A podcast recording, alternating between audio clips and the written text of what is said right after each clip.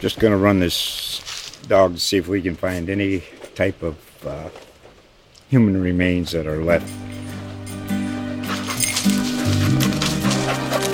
Listen to Where Secrets Go to Die The Disappearance of Derek Hennigan. From the Detroit Free Press, a new podcast set in the woods of Michigan's Upper Peninsula. Available on Apple, Spotify, Freep.com, or wherever you get your podcasts. Here's your 512 Tech and Business Update.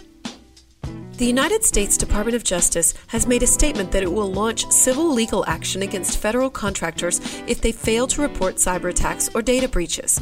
This is part of the Civil Cyber Fraud Initiative introduced by Deputy Attorney General Lisa O. Monaco this week.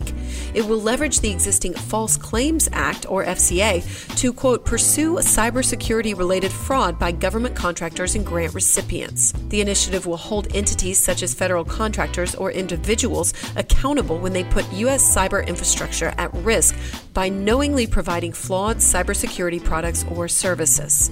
Similarly, government contractors also now face penalties for, quote, violating obligations to monitor and report cybersecurity incidents and breaches. This comes after a spate of hacks targeting federal agencies, including the Treasury, State Department, and Homeland Security. Uber is facing legal action in the UK over racial discrimination claims. This is about its use of facial recognition software that allegedly discriminates against people of color.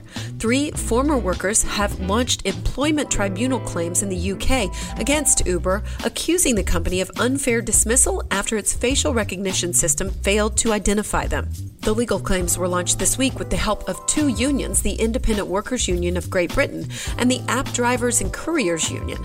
Union officials and Uber drivers staged a protest outside the company's offices in London on Wednesday and a bipartisan group of 28 Austin tech leaders have drafted an open letter condemning Texas's new abortion law, as well as other legislation that limits voting access, targets transgender children, and allows the open carry of firearms without a permit or training.